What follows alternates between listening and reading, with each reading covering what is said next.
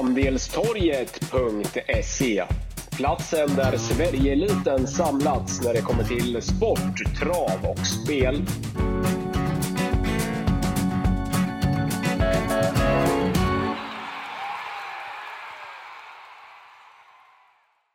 Då var Wickman och Vangle tillbaka med ytterligare ett podcastavsnitt och vi spelar in torsdag 6 maj. Det är lördag, ja vad blir det, 8 maj och det är topplopp på Åby. Vad säger vi om lördagens godis från Mölndal utanför Göteborg? Ja, men det är en fantastisk omgång och kanske årets bästa dag för alla oss travälskare. Både Drottning Silvias pokal och Kungakannan. Och, ja, vi har härliga lopp hela dagen från V75-1 till V75-7 där Paralympiatravet är höjdpunkten. Så att, ja, det är bara att köra igång tycker jag. Och jag tycker omgången är väldigt, väldigt spelvärd. Ja, men det är väl lite såna här omgångar som man som travspelare och travälskare lever för lite. Alltså, vi går ju igång oavsett vilken omgång nästan, men såna här omgångar då går vi igång lite extra. Ja, självklart är det så, framförallt när det vankas V75 på Åby som är i alla fall min favoritbana. Ja, det är roliga race och man läser loppen lite annorlunda än på en vanlig bana och nu är det mycket pengar att köra om, så att det har ju skrällt rejält samma tävlingsdag 2 år i rad nu med miljonutdelning, så att jag tror att vi kan få se någonting liknande även på lördag. Men vi gör en liten sedvanlig tillbakablick. Förra lördagen så avgjordes ju V75 på min hemmabana Örebro. Vi var väl återigen väldigt, väldigt rätt ute, men som sig bör de här 3-4 senaste V75-omgångarna så har vi liksom inte riktigt lyckats knyta ihop säcken. Vi spikar man i Viking på vårt podcastsystem som ju bara var bäst. Vi var tok inne på i stort sett alla som vann, men sen missade vi i sjätte på Dragster. Där vi så här i efterhand kanske skulle ha tagit fler än 2 hästar. Nu tror jag att Verdi Kronos vinner om inte den galopperar i sista sväng.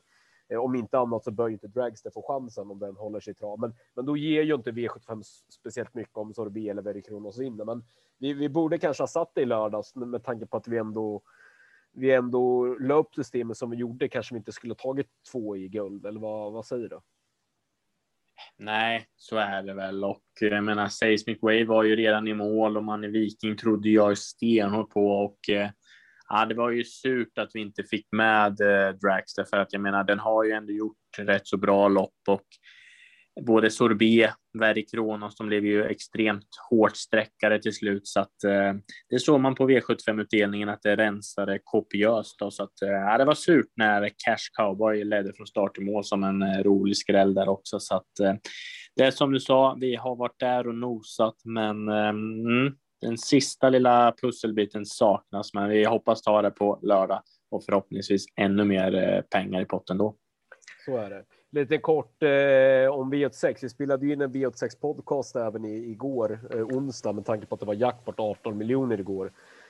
Vi lämnar ju klart båda två på Karl Hellbäck som omgångens mest prisvärda spik. Han tokvann som spelat till 18 spelprocent och 4,55 i odds på ATG. Det var en ruggigt bra vinnare som vi levererade igår, Kalle. Ja, verkligen. Så att du jublade hela upploppet ner och det syntes på Örjan redan efter 200-300 meter tycker jag att det kändes klart hela vägen, för att oj vilket intryck det var på hästen som var bara bäst, och det var härligt att ta betalt där på den spiken. Och surt att jag missade V86-lappen där, jag missade ju på J.O. Mannerheim till slut. Jag låser ju på Order to Fly och Mind Your Value VF, så att surt även där, och det gav ju inga jättepengar och vi har ju en ny jackpot på V86. Men levererar vi vinnare som Karl Hellbäck, då får det ju bara en tidsfråga innan det smäller till, så att säga. Ja, det är det, och jag hoppas att kunna bjuda på en liknande vinnare nu på lördag. Men vi kastade oss över Åby-omgången. Jag har faktiskt 3 spikar som jag tycker är starka. Där en utav dem är trolig, men 2 utav dem tycker jag är roliga, framförallt den ena.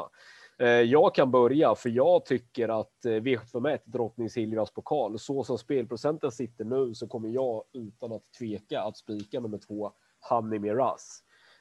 Vi pratar alltså 45 spelprocent på nummer 1 Eagle Eye Cherry och sen 18 spelprocent på nummer 2 Hanimi. Då tycker jag att det är duktigt läge att koppla grepp, för jag tror jag håller Hanimi som min favorit i loppet. Jag tror att hon har högst segerchans av dessa. Och när vi får de här spelprocenten, då är det bara tack och ta emot för mig.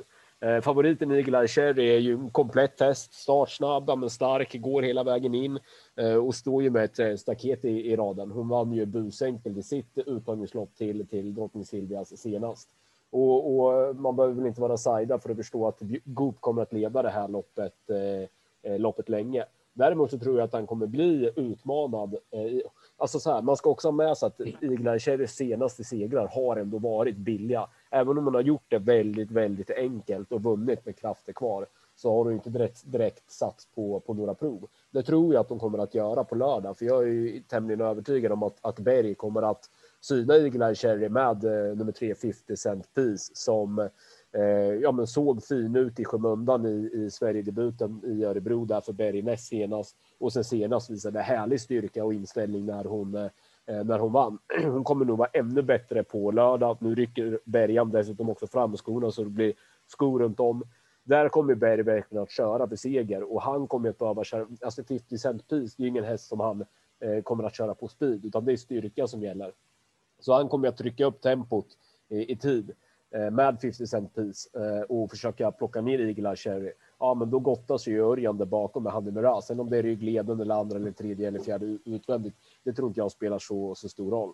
Jag är helt inne på att Hanimi Ras tuggar ner de här sista 7-8 100 meterna, sista rundan om det så skulle krävas. Intrycket på Hanimi Ras i de 2 segerloppen i regi Daniel Redén, men herregud. Hon har ju sett ut som en briserad bomb både i värmningarna och under loppen. Och nu på lördag rycker man dessutom skorna runt om. Jag tror massor på Hanimi Ras, och jag tror ännu mer på henne när vi får tacksamma 18 spelprocent. Spik i min bok.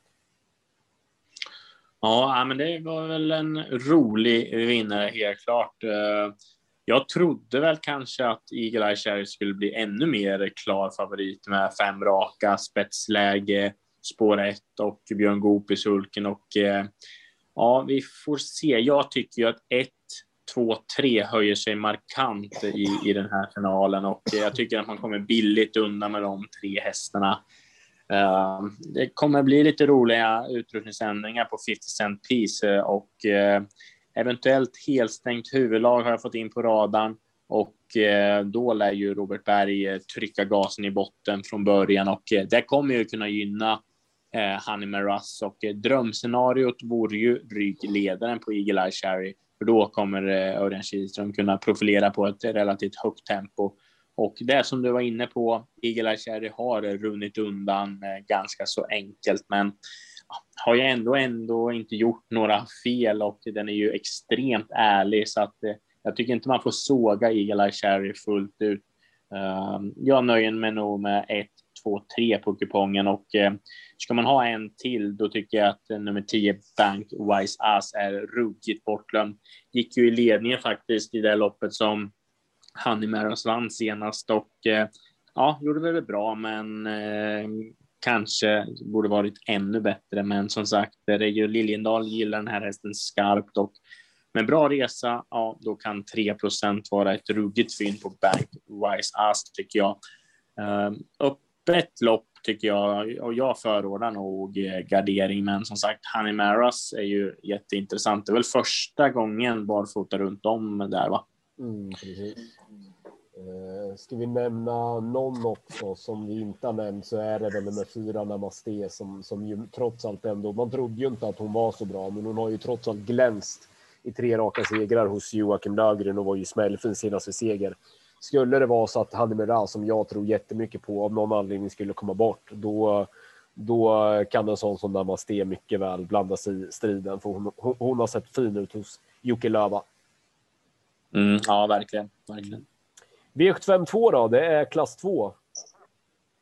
Vad säger vi där? Ja, men jag är väl ganska så övertygad om att bästa hästen har det sämsta läget. Nummer 4, Kryptonite Hanover. Tränas starkt under vintern. Rejo Liljendal tror mycket på den här hästen det här året. Och svarade ju för några riktigt starka prestationer i fjol. Och jag menar, bara 228 000 på kontot för Kryptonite Hanover. Står billigt in i den här klassen tycker jag. Och given första häst enligt mig. Bakom så finns det många roliga. En sån som nummer 8, Cadiz. Var ju riktigt fin vid segern på Åby näst senast. Och men Flamiensen håller den här hästen högt.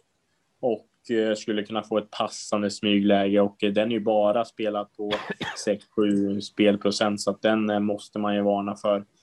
Sen tycker jag även att det har varit ett riktigt bra intryck på nummer 9, Beckham. Som en stark, rejäl tål och göra jobbet i spåren om så krävs. Att 4 Kryptonite Hanover är given första häst och tänkbar A-häst utgång om man spelar reducerat via speltjänst.se då. Men bakom nämner jag 8 Cadiz och 9 Beckham. One Deep Valley blir ju rätt så mycket spelad, öppna kvickt, men totalt skallös tycker jag. Så att chas med One Deep Valley. Mm. Ja, jag tycker det är ett jätteöppet lopp faktiskt. I min bok ett av de mest öppna loppen i lördagens V75-omgång. Favoriten nummer 4, Kryptonite Hanover, det är väl den hästen i sällskapet som jag tror har bäst kapacitet. Det är väl den som har visat i alla fall att grundkapaciteten är bäst. Men jag är ändå inte såld på honom nu i årsdebuten på lördag. Dessutom från ett snävt fjärde spår i volt. Det är klart att han kan vinna, men som favorit så vill jag nog gärna leta annat. Min första häst är nog ändå nummer 9, Beckham, som jag tycker har visat bra fart för klassen. Och det känns som att han blir bättre och bättre hela tiden. Tycker också att Fiore kör ganska bra för dagen. Alltså det är många som har en del att säga om honom. Men jag gillar att lira Fiore. Han ger alltid sina hästar chansen. Ibland blir det pannkaka. Men hellre att mina pollar får chansen än att de som Örjan ibland kan göra. Sätta sig fjärde invändigt och aldrig se dagens ljus. Men öppet lopp. Men jag håller nog ändå Beckham på bevisat form. Och den fart som hästen har visat som första häst i loppet. Ja, men verkligen. Jag håller med. Vi har kommit till V75-3. Jag sa ju att jag hade 2 spikar. Första var ju Hanimi i V75-1. Här dyker min andra spik upp. Och det är väl den häst som jag bedömer har högst segerchans i hela V75-omgången. Sen får vi se vart spelprocenten landar, som vi alltid brukar säga. Just nu så är nummer 4, Örnas Prins, spelad till 72 spelprocent. Men jag tycker att det är motiverat att Ödalsprins är klar favorit. Jag bedömer som sagt att han är den häst på lördag som startar med högst segerchans. Ruggigt fint intryck på honom senast vid seger. Han bara dansade undan över upploppet. Det såg ut att finnas en hel del krafter i behåll. Det står spets i programmet på lördag. Sen ser jag inte vem som ska kunna göra livet surt för honom.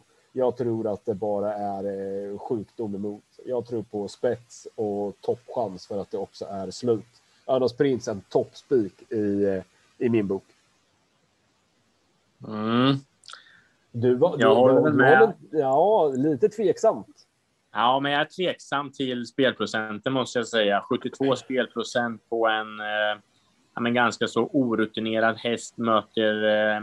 Alltså riktigt bra hästar tycker jag. Och jag skulle väl inte vilja hålla Per Nordström i handen när det vankas storlopp så här. Och jag menar, inget ont om hästen, och den här var jättebra senast när den stack undan. Men jag är superintresserad av nummer 6, Rom Pays Off. För nu kommer det bli barfota runt om. Hästen kan öppna riktigt snabbt, och jag tror att Robert Berg bara kommer trycka på gaspedalen och köra.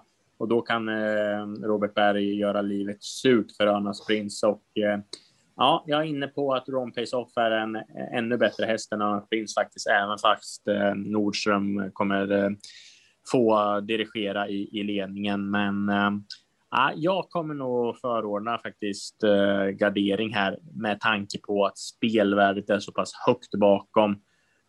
Jag tycker även att vi ska varna lite för nummer 3, Jacob Keeper, som var riktigt bra senast och ja, men den här har ju verkligen skalle för att vinna travlopp och sådana är ju extremt viktigt att ha med sig när det vankas sådana här lopp och kommer även bli första gången jänkarvagn. Och ja, men Leif Vitas är ju värd en storloppsseger med tanke på allt som han har gått igenom den senaste tiden. Så att Örnas Prins, självklart ska den vara första häst, men jag är som sagt riktigt nyfiken på vad Berg kan göra med nummer 6 Rom Pays Off. Och det är ju faktiskt så i storlopp, det vet ju alla, Robert Berg, han lägger sig ju inte lugn utvändigt och får låta Örnas Prins dirigera totalt i ledningen. Det tror inte jag i alla fall. Jag vill även att nämna nummer 9 Maestro Emon som eventuellt jänkarvagn och första barfota runt om i Sverige då. Så att låga procent och stort favoritfall om Örnas Prins skulle svika. Mm. Vill bara lägga till där, för de som vill gardera så vill jag även lyfta fram en jätteskräll i form av nummer 8 Bikon Kronos. Väldigt, väldigt speciell häst med humör och aktion och allting, men jäklar vad fart det finns i honom. Han gick strålande bra senast där som trea i uttagningen till Kungapokalen för Ulf Olsson, och då var han ju inte ens körbar över upploppet. Så att skulle den faktionen att stämma, då finns det, alltså då är det få hästar i det här sällskapet som har den farten som Bikon Kronos har. Så att vid gardering så vill jag lyfta fram Bikon Kronos. Väldigt speciell häst, men får den alla bitar falla på plats, då finns det nog mycket att hämta där. Sen bike på Jacobi Keeper, ja, det är också Torbjörn Jansson som kör. Alltså, så här va, du måste, det går inte bara sätta på en jänkarvagn, du måste även kunna köra en jänkarvagn. Typ Jeppson, Farosson, Untersteiner, Goop. Nej, jag tycker inte att det får den effekten när Jansson kör in jänkarvagn. Om du förstår vad jag menar. Mm. Ja, men jag förstår. Det gäller att ligga lite och lyfta hästarna lite så att säga. Och där alltså titta på Jeppson hur han nyttjar biken både in i första sväng men framförallt även i slutsvängen. Det ligget i jollen har inte riktigt Jansson med all förståelse då. Ja, men det köper vi. Vi bläddrar vidare till V854. Du får börja, Kalle, jag måste hosta lite. Jag är lite halvsjuk, men så är det. Kör du med V854? Ja, men jag kör. Och jag tycker att det är ett så... Ja, men ganska så roligt spellopp. Nummer 4, Sataboko, var riktigt bra ut senast. Vann plättlätt och drog ju på i överlägsen stil. Så att den måste ju givetvis räkna. Sen är man ju ganska så nyfiken på vad nummer 5 Alpago VF kan barfota runt om den här gången. Och han vann ju direkt i Sverige-debuten och det var säkert via 10 sista 600 och den måste också räknas. Billy Time, den är väl den som jag kanske vill varna mest för. Svek ju extremt näst senast som storfavorit på Åby, men vann senast igen och Flemming Jensen hyllar den här hästen. Jag tror att Flemming Jensen kan profilera på ganska så högt utgångstempo. Trots att det är sprinterdistans så tror jag att Billy Time har en bra chans att spida ner det här gänget. Så att Billy Time får bli mitt bud i loppet. Sen så tycker jag att man borde kolla på loppet som nummer 2 Milos Ganador gör senast. Betydligt lättare hästar då, men intrycket på hästen när den gick första gången barfota runt om. Den vinner åkandes från spår 10 på 12,0 och den insatsen måste man se. Jag blev stormförtjust i Milos Ganador då och öppet lopp om det inte är så enkelt att Z-Boko rinner undan, men jag vill nog gärna se att den har skallen för att vinna på svenska V75. Ja. Jag tycker det är ett öppet lopp, precis som V752. Om jag har en spik i V751 och 3 så kommer jag gardera brett i V752 och V754. Favoriten med S-bok och kollade jag faktiskt. Alltså det var så här mer man hajade till i början av veckan när man såg att den blev ändå så pass klar favorit att liksom, vad är det här? Men nu gick jag in och kollade honom noga i det norska lopparkivet och han har ju faktiskt gjort det jäkligt bra. Senast var ju fullständigt överlägsen och då ska man ändå med sig att han vann ändå på 12,7 över full väg. Så att det är ingen bluff som Trond Andersen kommer hit med på lördag. Så att givetvis ska S-boko räknas tidigt. Men jag tycker som sagt att det är ett öppet lopp. Du var själv inne på den som Milos Ganador. Det är klart det är tuffare emot nu. Men han var ju helt enkelt hur bra som helst senast mot det här motståndet. Han gick ju bara runt om och till 38 gånger fläsket. Det var ju klart liksom. Fungerade ju alldeles utmärkt på avfärd runt om. Jag är anmäld med samma nu. Vi får 3% på den. En sån som Monclerbo. Ja visst, på 12 över kort distans. Hur ska det gå till? Men vi pratar ändå 0 spelprocent på en som har fått ett par lopp i kroppen i ny regi, som de slänger på bike på lördag och som spurtade bra senast som 4 och har visat bra kapacitet i tidigare regi. En sån vill jag också betala för. Så att jag tycker att det kanske är en motiverad favorit i S-bok, men jag tycker att det är ett öppet lopp och framförallt så är det kapabla hästar som vi får låg spelprocent på. Så här kommer jag gardera.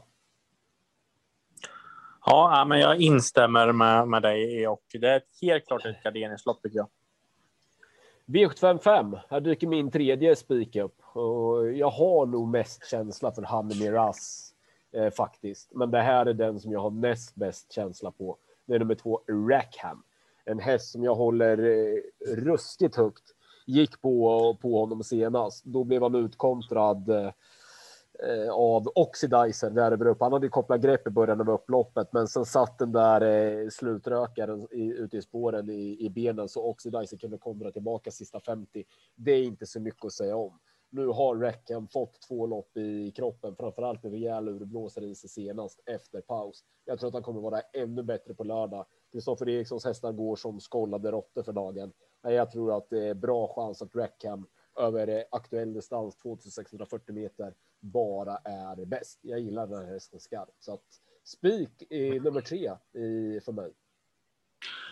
Ja, men det var ju skönt att du kunde ha rätt någon gång. För jag tror också att Rackham vinner det här loppet. Så att där är vi överens. Och jag tror att vi har vår poddspik i V755. Som sagt, Rackham tror jag som du är inne på är bara bäst. Och 2 lopp i kroppen.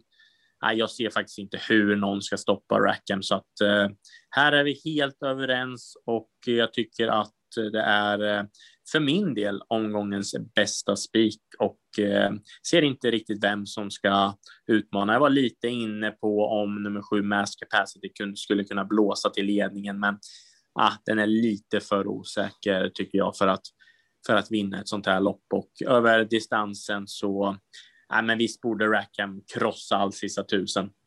Ja, jag har jättebra känsla för Rackham. Så här va, nu när vi spelar in det här på torsdag kväll så är det ju Easy Cash favorit till 29 spelprocent och det är 27 spelprocent på Rackham. Jag tror att Rackham kommer att vara favorit i loppet när det är spelstopp på lördag för V75 16-20. Jag tror att Rackham är en sån häst som de lite tyngre spelarna kommer att landa på. Men med det sagt så kommer ju Rackham inte sticka iväg och bli någon jättefavorit i loppet. För att det är ju många som också kommer att gå på Easy Cash. För att den har ju gått bra och faktiskt imponerat i Bergs regi. Så att även om jag tror att Rackham blir favorit när det väl ska köras på lördag. Så kommer det ju inte att bli någon stor favorit på något sätt. Utan det kommer nog vara hyfsat jämnt skägg mellan Rackham och Easy Cash och sådär. Och då där stärker ju tron ännu mer att det är en bra spik. För att vi kommer ju att få en hel del värde i honom. Så att Rackham i min bok är en toppspik på lördag. Ska jag nämna någonting där bakom så vill jag ändå lyfta fram nummer 6 Ankeltung som är min andra häst i loppet. Jag gillade faktiskt intrycket på honom i årsdebuten där senast som 4 på Åby. Man tror ju att det här är en sprinter egentligen. Men han är stark och tuff och rejäl. Och jag tror att han kommer passa bra över aktuell distans. Så att Ankeltung är tidig vid gardering. Ja, man håller helt med. V75-6 då, det är Lovely Godivas minne. Det är stoeliten. En kvarts mille till vinnaren. Vem hämtar ut den prischecken på lördag? Jag tror att det är nummer 4, Allegra Giffon, som krossar allt motstånd här faktiskt. Det är en ruskigt frän modell. Gjorde ett topplopp senast på Solvalla. Släppte ledningen efter tryck från Short in Cash.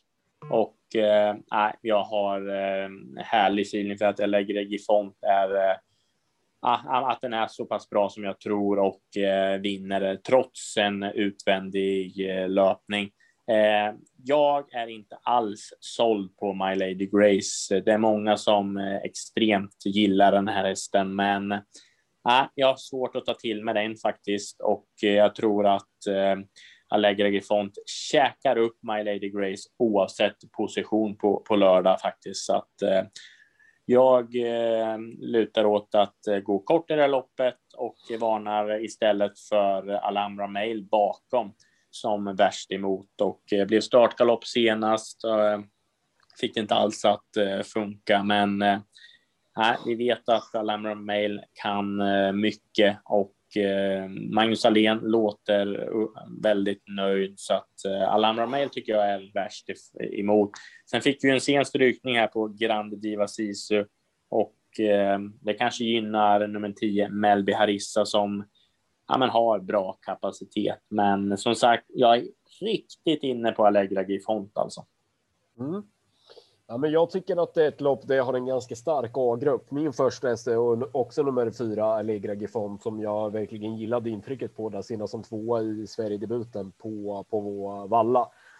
Rimligtvis så eftersom att det var årsdebut senast, så bör hon ju rimligtvis ha gått framåt med det här loppet i kroppen. Kan det vara så att hon helt enkelt bara är bäst, men i mitt program står i alla fall dödens på nummer 3 My Lady Grace, och då tycker jag ändå att det öppnar upp loppet. Så att min starka A-grupp, det är ranking 4 Allegra Gifont, 3 My Lady Grace som jag tror tar ledningen, och sen vill jag även ha med nummer 1 Lucky Queen Soa i den A-gruppen.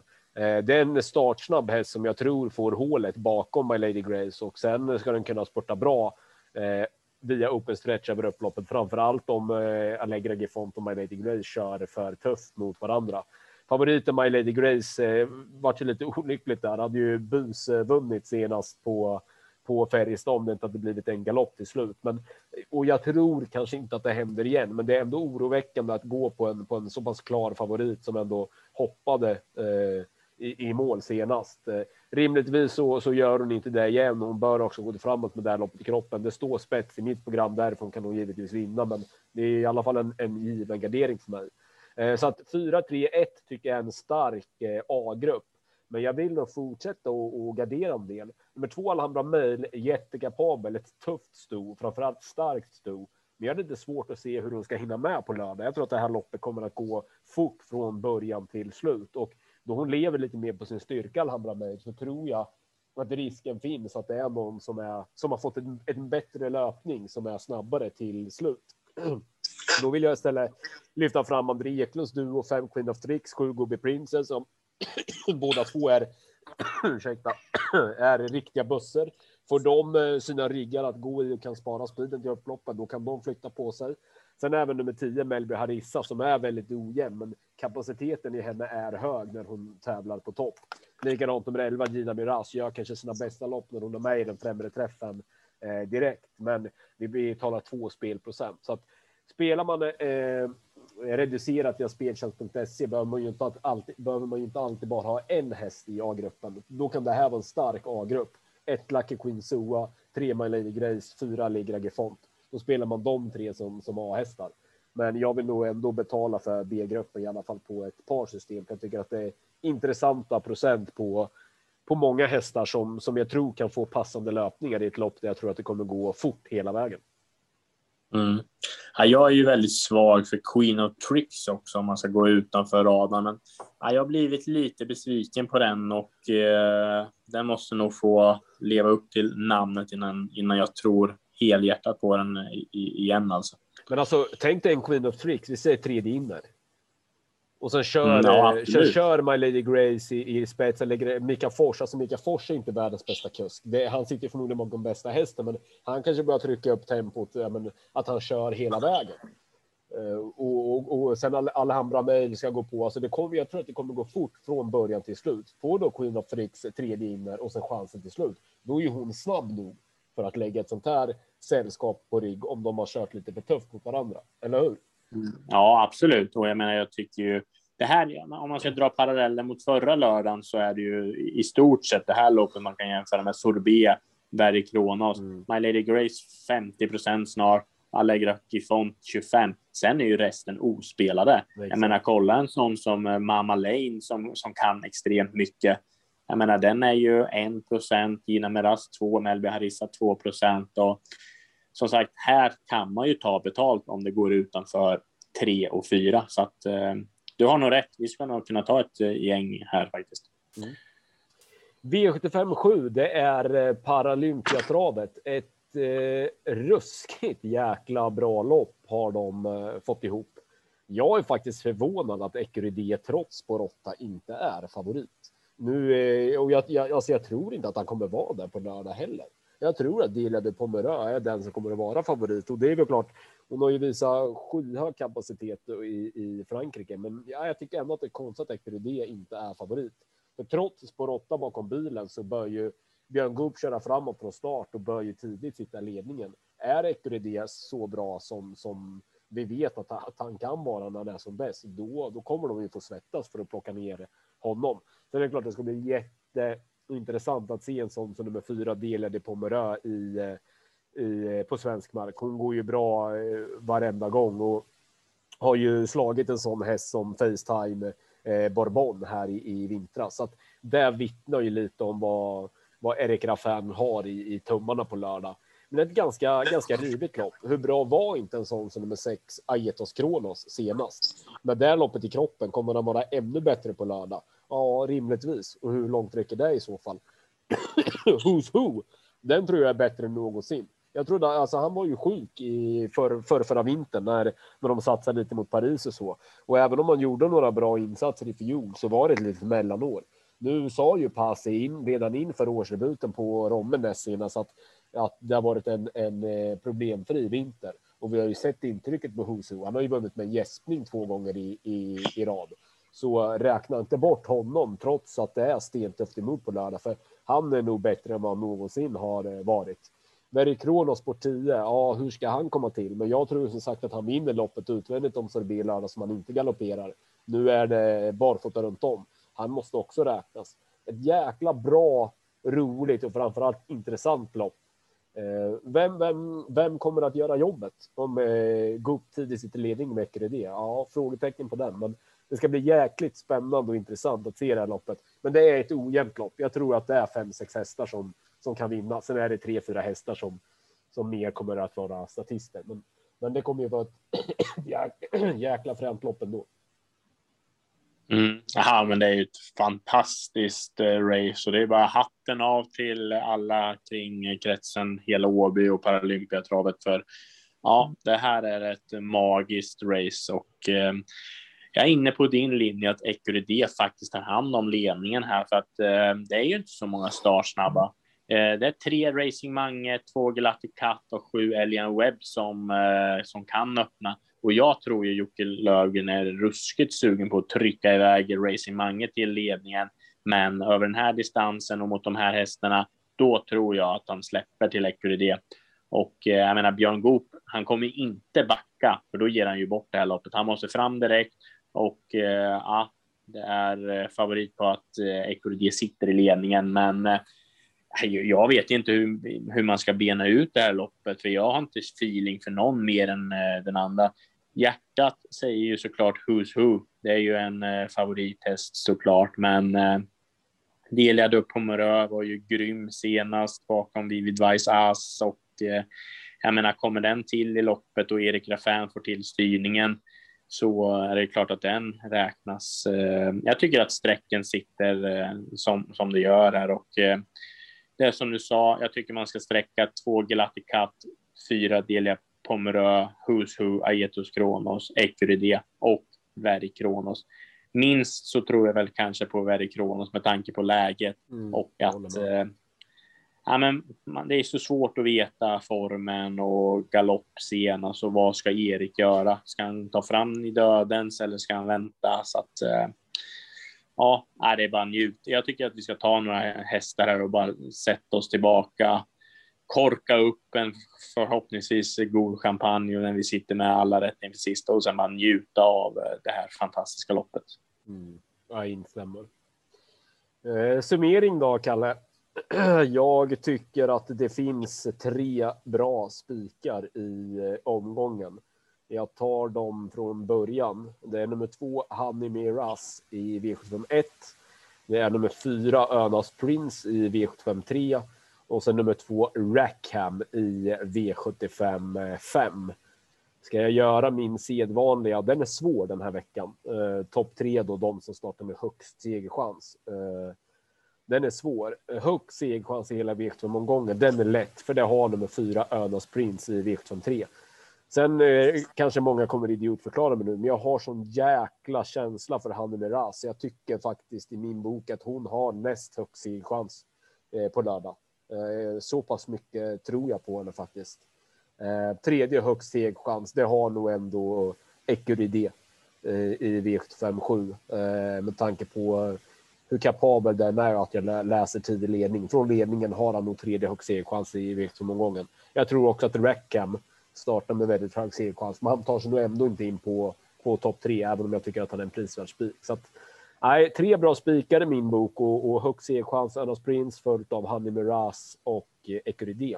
Så sammanfattar jag V75-omgången. Ja, det låter bra. Min bästa spik. Det är rätt tufft att ha en 18% på Hanimi Ras, och jag anser att det är V75-omgångens näst högsta segerchans. Men det är, ja, man kan ju vara lallare på lördag eftermiddag också.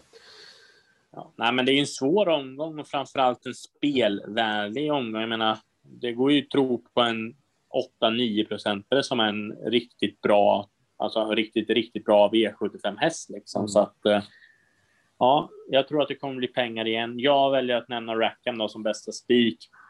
Och sen enligt mig så måste man ha med nummer 6 Rom Pays Off. Jag tror att vi kommer få se en ruskigt frän insats från Robert Bergs travare.